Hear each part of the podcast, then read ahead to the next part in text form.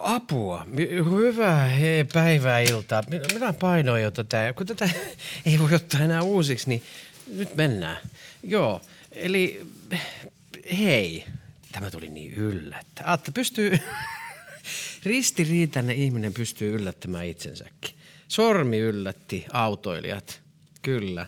Tota noin, niin, täällä on talvi, kesä yllättänyt autoilijat. Nyt ovi kiinni ja siitä minä lähden pois. Minä lähden täältä tuota työpaikaltani pois ja se on, se on hienoa. Minä lähden tekemään iltakävelyn. Ja, ja tervetuloa tähän Askeleet podcastiin, joka on, joka on tota noin niin, omanlainen matka. Ja tänään mun on ihan oikeasti pakko pysähtyä tää ulko ja katsoa, että mitähän tuolla ulkona tapahtuu. Siellä on jälleen tulossa lunta. Täällä oli kesä, välillä oli talvi, nyt oli, oli kesä ja sitten, sitten nyt tulee jotain ihmeellistä alas. Toi on räntää. Se on pitkälti räntää, ehkä vaikuttaa vähän lumelta. Mutta minä lähden nyt ulos ja, ja tota, tätä, tämä on kohdattava. Ja heti pahoittelen tietysti taas, niin kuin tapani mukaan pahoittelen sitä puhinaa ja ähinää ja räkäisyjä. Ja jos ne eivät ole sinua varten, niin elää kuuntele. Suosittelen heti vaihtamaan kanavaa hyvin vähän on muutenkaan sisältöä ylipäätänsä tässä niin kuin suunniteltu ainakaan. Mielestäni mä puhun, yritän puhua asioita, jotka on mulle kiinnostavia ja se, jos ei ne kiinnosta sua, niin ei kannata tuhlata aikaa. Älä, älä tuhlaa semmoisia asioihin aikaa elämässä, mitkä ei sua kiinnosta. Aivan turhaa. Jotkut velvollisuudet, vastuut täytyy tehdä. Meillä on jokaisella niitä. Kaikki tietää, mistä te puhutte. Itse, minä myös. Ja ne pitää hoitaa, mutta muuten jos on vapaa-aikaa, ja toivottavasti tämä podcast on sun vapaa-aika, eikä, eikä et, et käytä työaikaa tähän sot, sot. Niin tota, älä käytä sitä työaikaa ainakaan ja sitten vapaa-aika, jos sitä kiinnostaa. Se on, se on disclaimer. Ja sitten tämä saattaa sisältää myös eh, kirosanoja. Se olen huomannut, että joskus tulee kirosanoja ja ne on tehokeino, ne on kursivointi. Minä olen maalaislapsi, 75 syntynyt ja, ja tota, isä kiroili joka toisen sana. Mä oon kiintymyssuhteessani mallintanut tavan tehostaa viestiä kirosanoilla. Ja se on mun sosiokulttuurinen tausta. Eli jos se tulee sieltä läpi jollain tasolla, niin älkää pelästykö. Minä en pääse juuristani pois. Yritän kyllä tietenkin toimia, toimia jollain, jollain tavalla niin, että kukaan ei kauhistu tai kenellekään ei ole paha olla. Se ei ole tarkoitukseni aiheuttaa kenellekään paha olla. Ja ylipäätänsä, jos mun sanat, nämä sisällöt joskus aiheuttaa jotakin mielenliikutuksia, niin sanotusti kehon tuntemuksia, niin se ei ole tarkoitus, että sekin on disclaimer omalla vastuulla. Ihanaa. Nyt olen saanut hartiltani tämän vastuun pois ja olen, olen täällä tutussa risteyksessä. Tänään mennään tutusti kohti koroisten ristiä. Se on pakko tehdä tänään, koska ei, tämä on aivan hirveä tämä ilma. Minä sanon, että edelleen, että jos te olette jossain pohjoisessa tai etelässä, missä sitten kuunteletkin tätä, niin nauti siitä hetki, että on stabiilia. Täällä sitä ei ole. Suomalainen, eteläsuomalainen, turkulainen talvi on, se on pitävää. Ja siihen täytyy varautua. Mä kuljen kyllä koko talven mulla on tämä mun pitkä pomppa, missä on tota noin, niin, untu, untuvaa sisällä tai jotakin. En, tai en tiedä mitä hän on, pehmeä hän on. Ja tota, tällä minä kävelen. Ja ihan sama. Joskus minä pidän teepaita alla, joskus pidän kolmea takkia, riippuen ilmasta. Tämä on nyt toista talvea tämä takki minulla, niin minä menen tämän kanssa vielä. Tasku on revennyt vanttuut tulee, tai se pehmuste tulee sieltä ulos, mutta, mutta tota, tämä on toppatakki. Tämä on toppaa, mikä tulee sisällä. Ei untua, vaan toppaa.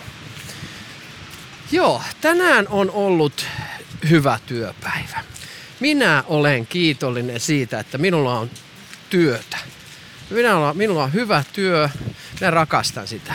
Minä rakastan myös tätä, tätä podcastia että jos tätä kuuntelee kolme ihmistä, niin ihanaa, että te olette jaksanut kuunnella ja, ja tota, olkaa, olkaa mukana edelleen. Tämä on, minä tykkään tästä. Nyt minä räprään vähän tätä mun vetoketjua. Tykkään kävellä ja, ja jakaa päivän tuntemuksia. Ja mitäs tänään on tapahtunut? Minä pysähdyn hetkeksi, en siis fyysisesti vaan. Ja voi tätä tuulen möyrimistä. Pahoittelen sitäkin. Tiedän jo, alkoi heti jo katu, kaduttaa, että kun tänään lähdin tähän ilmaan tuuleen ja tuiskuun. Mutta tota, mulla oli intuitio siitä, että mä haluan kävelylle, mä haluan joka tapauksessa kävelylle, niin miksi mä samalla puhuisi tätä mun päivääni ulos niin sanotusti. Mä oon saanut tänään kohdata ihania, ihania ihmisiä. On ollut ihmisiä, jotka on tullut ensimmäistä kertaa mun luo ja ihmisten, jotka tulee mun luo ensimmäistä kertaa, mun täytyy, täytyy edetä varovasti.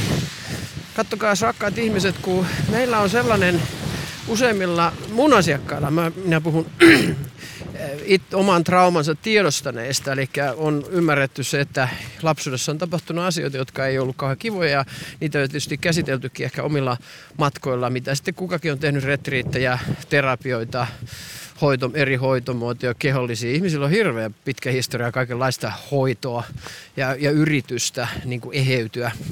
Sitten ne päätyy mulla, koska ne haluaisi tavallaan saada semmoisen kehon yhteyden ja mielen yhteyden jotenkin vahvistettu. Tämä on siis semmoinen premissi, mikä minä tarjoan.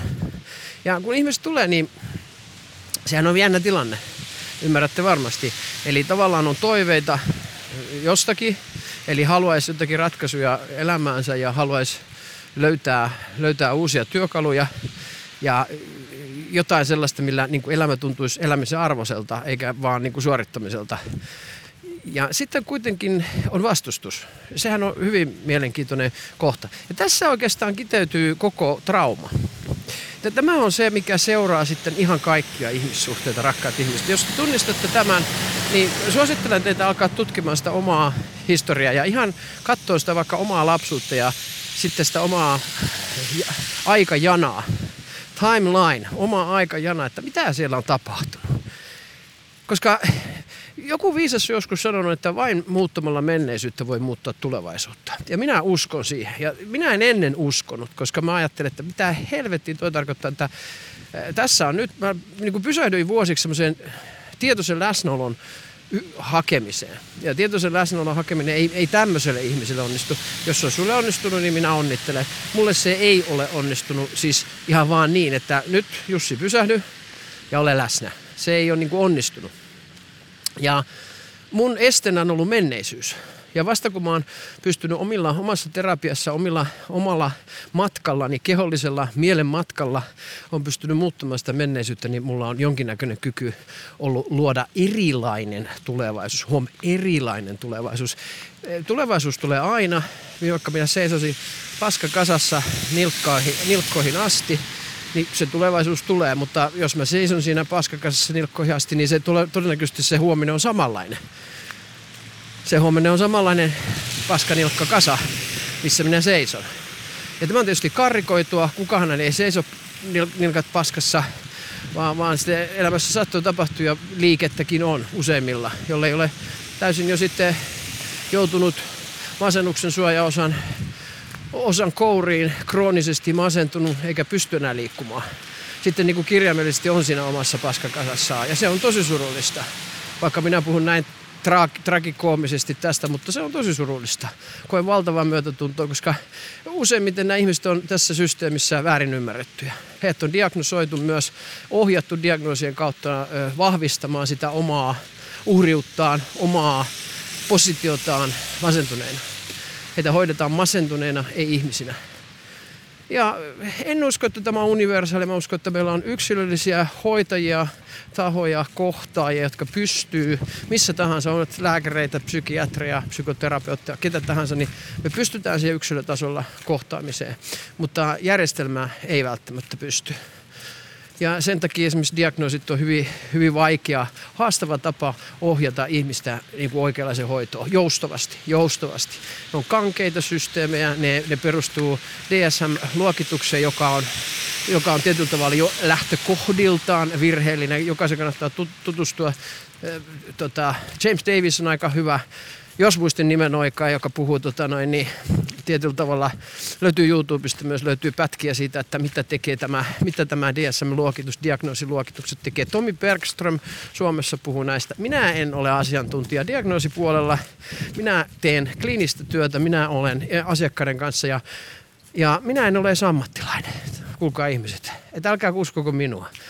Minä olen kokemusasiantuntija ja minä olen tutkinut tätä itse. Itsessäni ja muissa. Tämä on minulle fenomenologinen tutkimus meneillään jatkuvasti. Eli minä tutkin tätä tietynlaisena ilmiönä tätä traumaa itsessäni ja sitten tietysti, sitten tietysti muissa. Ja sitten mä oon tutkinut itselleni erilaisen, erilaisten hoitomuotojen kautta itselleni sopivan muodon, johon minä uskon, ja sitten alkanut soveltaa sitä omassa työssäni omalla tavalla. Se on mun tarina. Minä en ole laittanut 60 000 euroa psykoterapia-opintoihin, joihin pääsevät vain ne, joilla on rahaa. Minä olen tyhjä tasku, mulla on, tota noin, niin, mulla on hyvin köyhät vanhemmat, mulla ei ole minkäännäköistä tukiverkkoa, mulla on absoluuttinen voimaponnistus oli se, että minä sain ton mun toimitilan, missä mä tänä, tälläkin hetkellä toimin, mistä mä tänäänkin lähdin Filiossa Filan tila Turussa, mistä mä hyvin ylpeä, mihin mä oon saanut avustuksia noin 10 000 euroa. Ja se on mulle ollut aivan mieletön ponnistus. Mä oon tyhjä taskona aloittanut ja mulla ei ollut mitään mahdollisuuksia jotenkin rahoittaa itselleni esimerkiksi psykoterapeutti-opintoja, josko edes olisin päässyt niihin. Eli minä olen päättänyt, että fakit, minä teen tämän sitten omalla tavalla, jos ei systeemi ole valmis ottamaan, antamaan mulle mahdollisuutta opiskella tätä esimerkiksi edullisesti, niin minä päätin, että mä hoidan tätä itse. Ja mä alan tekemään tätä kokemusasiantuntijatyötä, mä otan selvää asioista. Ja sitten kun ihminen alkaa kiinnostua jostakin asioista, niin kyllä ihminen keksii, keksii ne tavat, että ensinnäkin A, miten se tota noin, niin toipuu itse ja B, miten se pystyy auttamaan omalla toipumisellaan muita. Ja siksi mä oon tässä näin. Se on aivan mahtavaa. Koska kyllä mä oon kiitollinen sitä. Mulla on tänään ollut neljä asiakasta ja mulla on ollut aivan huikeat kohtaamisia. Tänään on puol- paljon puhuttu siitä, että mitä on tämä niin kuin vaikeus. Mitä on esimerkiksi parisuhteen astumisen vaikeus. Parisuhteessa olla vaikeus. Mulla on tietysti paljon asiat ja ongelmat liittyy esimerkiksi ihmissuhteisiin, niin kuin minullakin. Ja kun me traumatisoituneet meillä on se, minkä mä oon monesti tässä ohjelmassa sanonut, meillä on kiintymyssuhteen fobia, mutta sitten meillä on usein semmoinen osa, joka haluaisi kuitenkin olla muiden kanssa. Niin kuin ihan luonnollisesti. Totta kai se on luonnollista, se on ihmistä. Me ollaan biopsykososiaalisia, me haluttaisiin liittyä toiseen ihmiseen. Ja sitten meillä on vielä usein siellä sekoittamassa tämmöinen läheisriippuvainen osa, joka haluaa takertua ihmiseen, eli unohtaa omat rajansa. Ja sitten meillä on siihen vastavoimana itsevihan osa, joka ei siedä sitä, että me unohdetaan omat rajamme ja annetaan tavallaan oma itsemme toisten käyttöön. Ja tämä soppa on hyvin mielenkiintoinen sikametrisoppa. Tämä tarkoittaa sitä, että välillä vähän tuulee niin sanotusti. Ja välillä tuulee sen verran, että musta on, silloin kun mä olen tuolla ammatissa, niin ihan ottamassa sitä vastaan. Tämä on siis mun purkukanava, että jos te haluatte vetää tästä johtopäätöksen, millainen mä oon tuolla asiakastyössä, niin hui hai. Tämä on vähän niin kuin soittaisi kaverille. Kun mä soitan kaverille, että on työnohjauksesta tai mitä tahansa, niin minä puhun mitä mulle tulee mieleen ja silloin kun minä olen eri asemassa positiossa tuolla asiakkaiden kanssa, niin se on tietysti aivan erilaista. Silloin minä enemmän kuuntelen ja sitten autan mahdollisuuksien mukaan, kun jatkuvasti puhua pölpötä niin kuin tässä ohjelmassa. Tämä on minun purkukanava ja, ja te olette minun keittiöpsykologeja. Kiitos siitä, rakkaat ihmiset. Mutta tämä on se, niin kuin tämä, mä palaan tuohon kiintymyssuhteeseen, kiintymyssuhde fobiaan ja sitten kuitenkin haluun pariutua. Tämä on vaikea yhtälö. Ja tämä ei ole mikään tule lähelle, mene pois systeemi, vaan tämä on ihan trauma. Me voidaan tietysti näitä kiintymyssuhden malleja sitten ruveta sitten säätämään ja miettimään ja mihin me kuulutaan ja lyödään niitä lisää niitä diagnoosia ja leimoja, että keitä me oikein ollaan. Ollaan addikteja, ollaan ADHD ja ollaan ristiriitaisesti kiintyneitä ja vatta ja vat. Mutta pointti on se, että, että meillä on tietty haaste. Ja siitä haasteesta, syvimmästä juuri haasteesta, syntyy paljon muita haasteita, jotka nimenomaan ilmentyy esimerkiksi ristiriitaisesti kiintyneen määritelmän mukaisesti. Ja tämä on diagnoosin niin kuin harha. Tämä on vähän niin kuin sormi, joka osoittaa kuuta, eli me ruvetaan katsoa sitä sormea. Eli me katsotaan sitä diagnoosia, kun kyse on kuitenkin lopulta siitä, että me nähdään niin kuin itsemme, itsemme tota noin, sellaisina, kuin me ollaan. Ja meillä on joku ihminen, joka auttaa meidät näkemään sellaisina kuin me ollaan. Ihmisinä, ihmisinä, huom, ihmisinä. Ja tämä voi, kuulla, tämä voi, tämä voi kuulostaa latteudelta. Mulle se on aivan sama. Mutta mä oon jo siinä kohtaa mun kokemusmaailmaa tämän ikäisenä, että mä tiedän sen, että tämä ei ole latteus. Vaan meidän nimenomaan pitäisi nähdä ihminen ihmisenä. ja olla hyvin rehellisiä sen, sen ihmisyyden vaikeuden haasteen edessä, sen trauman, traumojen, trauman jatkumon, kehitystrauman aiheuttamia haasteiden edessä. Ja sitä, sitä mä niin teen. Ja sitä mä teen itteni kanssa. Se on niin kuin, ja siihen mä palaan. Mutta tämä kiintymyssuhteeseen niin kuin asettuminen on hirveän vaikeaa. Ja tämä aiheuttaa hirveän paljon haasteita, koska te tiedätte, mitä käy kiintymyssuhteessa. Jos meillä on niin kuin intiimisuhde ja siinä on kaikenlaista, niin jokaisella nyt on mitä on, niin, niin tota, se tarkoittaa käytännössä sitä, että me joudutaan semmoisiin tilanteisiin usein kiintymyssuhteessa, että meillä tulee hylkäämisen pelko. Ja hylkäämisen pelkohan on se pahin pelko, mikä meillä on. Koska tämä niinku ristiriita jälleen tässä koko, koko niinku paletissa on se, että me, tavallaan meillä on kiintymyssuhteen pelko, meillä on, meillä on halu pariutua, mutta sitten meillä on yksi jäämisen pelko. Ja tämä on, minä sanoin, että tähän pyhään kolminaisuuteen niin kiteytyy ihan hirveästi niin kuin meikäläisen ja monen muun. Mä nauran, koska tämä on niin trakikoomista, koska tämä on niin paradoksi tavallaan tästä niin kuin yhtälöstä ei voi tietyllä tavalla selvitä niin kuin täysin kuivilla, ei varmaan kukaan. Ja jokainen ihminen kokee näitä, jokainen, joka on kokenut omia haasteitaan niin kuin kiintymyssuuden malleissa, omassa kiintymyssuhteessaan lapsuudessa. Mutta tota, mä en usko, että tästä eheytyminen täysin on, on niin kuin edes, edes oikeasti edes mahdollista. Mä en tarkoita mitään patologisuutta, vaan mä tarkoitan sitä, että me, meidän täytyy tulla niin kuin tietoiseksi siitä, että missä tämä, tämä pyhä kolminaisuus liikkuu. Eli näiden kolmen tavallaan vaikeuden haasteen välillä me seilataan. Meillä on vaikeus asettua kiintymyssuhteeseen, eli meillä on vaikea asettua intiimi ihmissuhteeseen. Ja rakkaat ihmiset, meidän on pakko pysähtyä tähän kohtaan, ja, koska tämä nyt on sattuu olemaan tämmöinen kiintymyssuhde osa, mikä ei tästä pitänyt tulla, mutta näköjään haluan kovasti kertoa teille, mitä, mitä nyt tulee mieleen. Eli mitä on eh, kiintymyssuhde, mikä on, niin kuin, mitä on aito ihmissuhde, mikä on intiimi ihmissuhde. Pysähdytäänpä tähän. Minä yritän selittää sen, että mitä, mikä on mun käsit. Mun mielestä aito ihmissuhde, intiimi ihmissuhde ei ole sitä, että meillä on, vaan, meillä on nyt joku seksuaalinen yhteys ja, ja harrastamme seksiä silloin tällöin ja se on sitten intiimi. Intiimi ihmissuhde on sitä, että me avaamme jotakin meistä sellaista toiselle, mitä me emme ehkä muille ihmisille avaa. Se tekee sitä intiimin.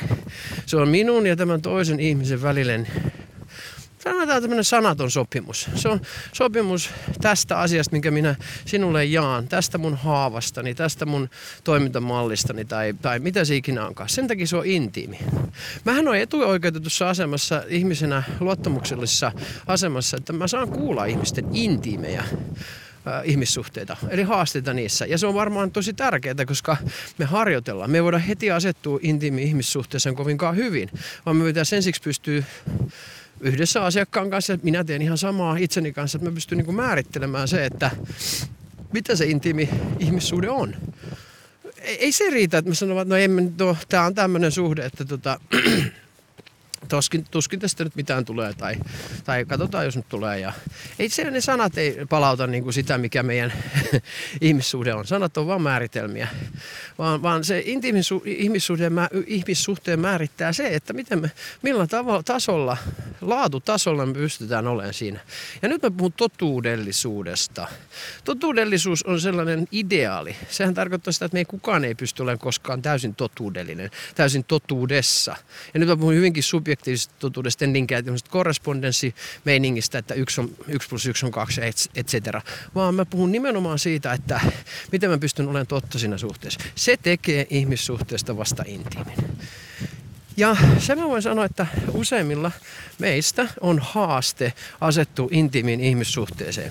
Ei ehkä niinkään harrastamaan seksiä ja nauttiin siitä, mutta, mutta meillä on meillä on hyvin suuri vaikeus olla totta. Siitä esimerkiksi, mitä se seksi aiheuttaa meissä tai mitä se läheisyys aiheuttaa. Ja tämä on se intiimis, ihmissuhteen vaikein kohta. Tämä on se sudenkuoppa. Me luullaan, että tietty läheisyys itsessään tekee ihmissuhteesta intiimin. Se ei sitä tarkoita mun paperissa ollenkaan, vaan tietynlainen totuudellisuus, totta. Minä olen totta näiden tunteiden ja toiveiden ja pelkojen kanssa. Sitä on intiimi ihmissuhde. Pysähdytään ihan ensimmäiseksi tähän. Ja nyt rakkaat ihmiset, jotta kynät ja paperit siellä valmiina. Tänään on tällainen päivä. Mutta tämä on myös tämän mun työpäivän purkua, koska mulla on paljon herännyt ajatuksia ja musta on tärkeää, että mä itselleni myös jäsennän näitä kaikkia ajatuksia, että miten tämä nyt oikein niin kuin menee. Ja pystyn myös sitten auttamaan teitä ja myös asiakkaita seuraavissa tapa- tapaamisissa. Nämä on mulle suhteellisen selkeitä, mutta mä haluan aina vaan uudelleen selkeyttää, puhua nämä itselleni ja muille ihmisille myös uudestaan ja uudestaan auki, jotta se tietoisuus laajentuu siinä, että mitä tämä oikeasti on. Jos meillä on siis kiintymyssuhde ja se on intiimi ihmissuhde, jossa se kiintymyssuhde malli herää. Nyt meillä on tämä intiimi ihmissuhde, jossa me pyritään totuudellisuuteen. Jos ei se ole se, niin unohtakaa kaikki. Ja, no, no joo, älkää unohtako kaikkea. Kyllä siellä sitten se kiintymyssuhden mallikin voi herätä, mutta usein siihen tulee ne suojaosat. Eli silloin tulee näitä selviytymisstrategiat, jos ei me olla intiimisissä ihmissuhteessa, eli me ollaankin tämmöisessä toksisessa ihmissuhteessa, missä vaikka toinen käyttää päihteitä tai on uskoton tai on välttelevä, ei haluta puhua tunteista. Mitä se sitten onkaan? Sanotaan, että se ei ole niin kasvusuhde, se ei ole intiimisuhde.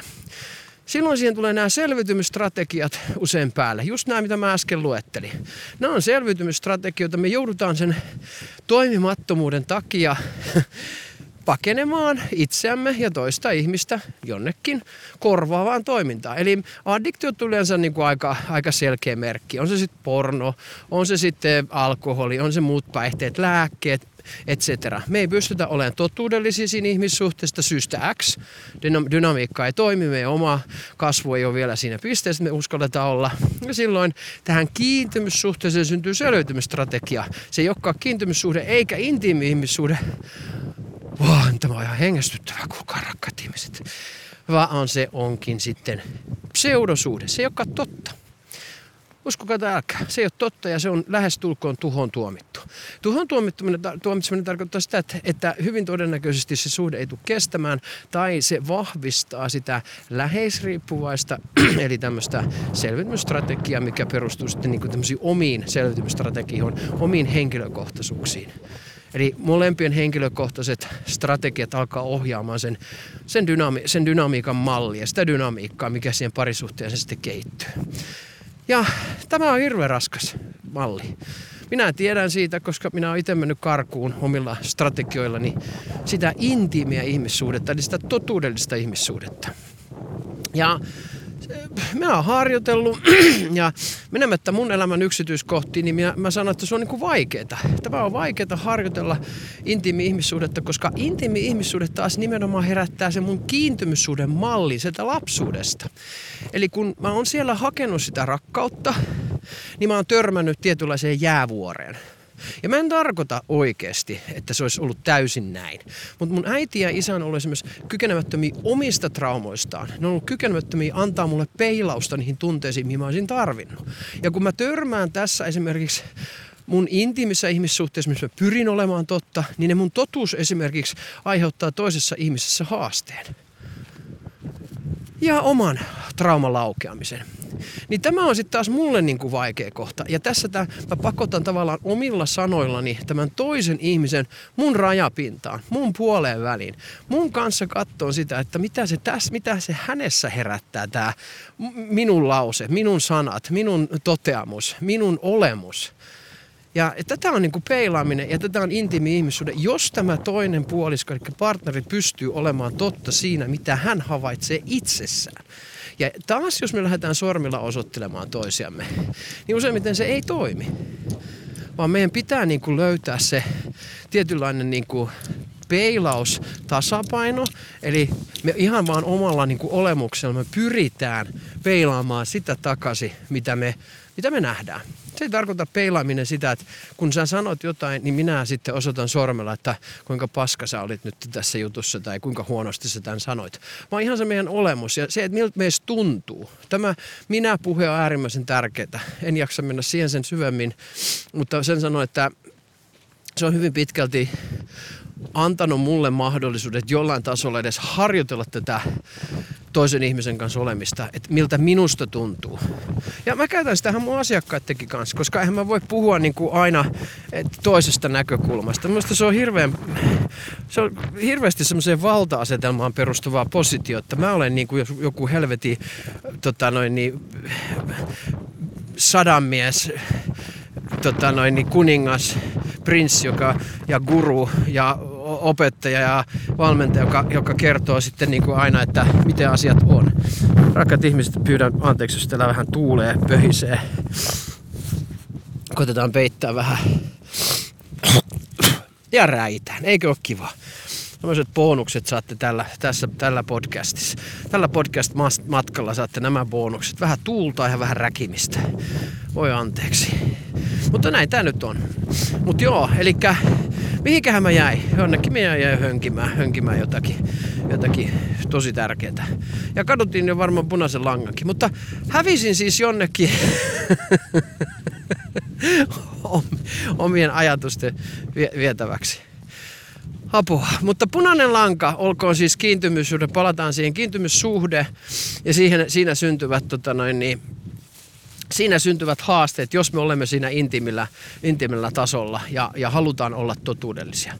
Ja se minä-puhe oli varmaan se, mistä mä ehkä halusin vielä vähän jatkaa, on se, että se minä-puhe se on hyvin tärkeää, koska se antaa jotenkin mahdollisuuden tulla sieltä toisen tontilta pois ja sen minä-puheen avulla voi vähän kertoa siitä oikeasti, että miltä tuntuu. Ja kun mä en ole asiantuntija, se oli varmaan se mun viimeinen statement ennen kuin mun ajatus katkesi, niin, niin, tota, niin se on, että, että kun mä oon niin totta ja mä puhun itteni kautta, niin mä uskon, että tässäkin ammatissa niin se on etu. Ja mun mielestä me, meidän, mä, mä, mä sanoisin näin, että meidän kentällä pelätään liikaa sitä, että me ollaan henkilökohtaisia. Ja minä en usko siihen. Ja minä ihan sama sitten. Jos minä viiden vuoden päästä tämän totean niin kuin vääräksi ja sanon, että kaikki muut psykoterapeutit ja muut olivat oikeassa, että tämmöinen ammatillinen etäisyys täytyy säilyttää, niin, niin tota, olkoon niin. Minä kerron välillä omista kokemuksistani. Minä pyrin kunnioittamaan tietenkin asiakkaan aikaa, se on asiakkaan maksama aikaa myös. Ei se ole mun terapia. Mutta joskus johonkin kohtaan oman kokemuksen välittäminen, kertominen on äärimmäisen vahvistavaa. Koska se on sitä samaistumista. Ja se samaistuminen on vertaistukea. Ja vertaistuki on sitä, että se asiakas ymmärtää, että tämä toinen tässä näin, joka häntä nyt yrittää auttaa, ja johon on vaikea luottaa, koska on tämä kiintymyssuuden fobia, niin onkin ihminen. Ja sen ei tarvitse olla isä tai äiti tai joku syli, henkinen syli, mihin sitten astutaan, kun on helvetin huonoa. Tullaan kerran viikossa niin kuin itkemään kaikki tota noin, niin, parisuhteen haasteet ja syytetään sitä parisuhteen toista osapuolta, vaan se onkin tota ihminen, jolla on vastaavia kokemuksia. Ja siksi mä sanon, että meidän pitäisi ehdottomasti tälle kentälle saada lisää asiantuntijoita, kokemusasiantuntijoita, ja semmoisia, jotka on käynyt tietysti omaa matkaansa. Tämä on tietysti villi kenttä, että miten se niin kuin toimii, mutta mä uskon, että tähän pitäisi saada jonkinnäköinen niin kuin myös jonkinnäköinen maksuton koulutus, koulutuspohja, minkä voisi tietysti olla hyvin ammattitaitoiset psykoterapeutit, psykiatrit yhdessä suunnittelemassa, että mitä se olisi. Koska tällä hetkellä hoitoon pääseminen ja tota, hyvän terapeutin, hyvän tukihenkilön, valmentajan löytäminen, se on vaikeaa. Minulla on asiakkaita riittävästi, todennäköisesti sen takia, että mä vaikutan siltä, että mä tiedän asiasta, mulla on kokemus siitä. Ja sitten se, yksi surullinen fakta on se, että tekijöitä on niin vähän. Mä toimin etänä ja, ja sitten livenä. Mutta e, minä olen Jussi ja mulla on aikaa X määrä. Ja nytkin teen ihan maksimit jo työtä, lihan liikaakin jo välillä, että että ei jaksa enempää, ei pysty enempää, yksi ihminen ei pysty enempää. Sen takia meidän pitäisi alkaa niin miettiä tätä järjestelmää. Minä eksyin nyt tänne diagnooseihin ja järjestelmiin ja kiintymyssuhteisiin. Te olette varmaan puolet on nukahtanut jo. Tämä on hyvä iltasatu, kun toinen höpöttää itselleen tärkeistä asioista, jos se itse kiinnostaa, niin kyllä siinä alkaa nukuttamaan. Mutta tota, nämä ovat olleet tänään ajatusaihioita ja olen kiitollinen siitä, että olette antanut mun purkaa tätä kaikkea sanoiksi, mitä mä oon kokenut tänään ja minkä mä oon taas pystynyt ehkä vielä vähän tarkemmin itselleni jäsentämään ja sanallistamaan. Tästä mä oon ihan hirveän kiitollinen. Mä just mietin tänään sitä, että mun pakko ehkä sanoa loppu vielä tässä. Näin jo koroisten ristin, en edes tiedä paljonko on mennyt aikaa, mutta varmasti perus 30 minuuttia. Anteeksi. Vielä viimeiset limaisut. Mutta tota, mä just mietin sitä, että ei ole hankalaa asiakasta. Nyt mä, niinku, mä tajusin niinku tunnetasolla sen, kun mä katsoin mun kalenteria ja mä mietin niitä ihmisiä, jotka tulee mun luo, niin mä olin, että vitsi, että onpa kiva niinku kohdata. Onpa niinku mukava tavallaan kohdata ihmisiä. Et onpas tää niinku kivaa. Et, et, et ehkä tää on vaan näin. Et vitsi, että ehkä tää on vaan näin, että tää on niinku siistiä. Ja vaikka se näyttää niinku täydeltä ja maanantaina tuntuu vielä siltä, että hui, onpas sitä otettu eka viikkoon, niin aikamoinen, aikamoinen kattaus niinku ihmistä, että, että tässä saa kyllä kohdata, mutta ei se ole sitten niinku kummallisempaa, niin kuin tänäänkään. Et, että sitten vaan on.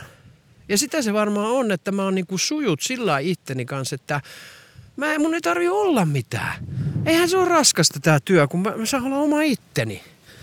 Niin sitä mä niinku mietin, että kuinka paljon se raskauttaa semmonen, että pitää olla niinku jotain muuta. Että sitä tuli vaan mietittyä, rakkaat ihmiset. Että ei tää, sitten kun mä häviän ja mä alan olla Jussi asiantuntija kaikessa ja tiedän ratkaisut kaikille, niin varmasti mä siinä kohdassa niin häviän, häviän kaikesta. Ja sit mä uskon, että mun työstä tulee tosi raskasta, kun mä, mä niin häviän sinne. Että jos mä olisinkin vaan Jussi ja sä mä riitän, niin se olisi kyllä hienoa. Ja niin oot sinäkin, kuka oletkaan ja missä sä tätä kuuntelet, niin jos sä tiedät jostain asiasta, niin tiedä, mutta älä nouse sen niin kuin tiedon yläpuolelle. Et saa sen enempää, en minäkään ole. Tiedän jostakin asioista, mutta sitten mä oon ihan yhtä tietämätön monesta muusta asiasta. Ja se on ehkä tämän elämän draaman niin kuin hieno, hieno, hieno leikki. Ja sen mä haluan vielä sanoa loppu, että tämä on niin kuin tänään ymmärtänyt, että kun tässä draamassa joku kohtaus tulee valmiiksi, niin silloin tulee uusi näyttelijä mukaan meidän elämään. Ja se nostaa meidät jonnekin. Se tuo meille uuden haasteen. Se näyttää meille jonkun niin kuin, kohdan meissä, missä meidän täytyy niin kuin, vielä kehittyä. Ja usein tämä liittyy ihmissuhteisiin. Että jos sinä haet nyt partneria, niin kysy ensinnäkin itseltäsi, että ootko se siihen valmis? Onko sun kohtaukset jo käsitelty aikaisemmista, tästä aikaisemmasta näytelmästä, missä sä oot ollut? Vai ootko se edes valmis siirtymään uuteen kohtaukseen? Tämä on retorinen kysymys, rakkaat ihmiset. Pohtikaa sitä iltarukouksenne väleissä. Rakkautta teille kaikille. Namaste.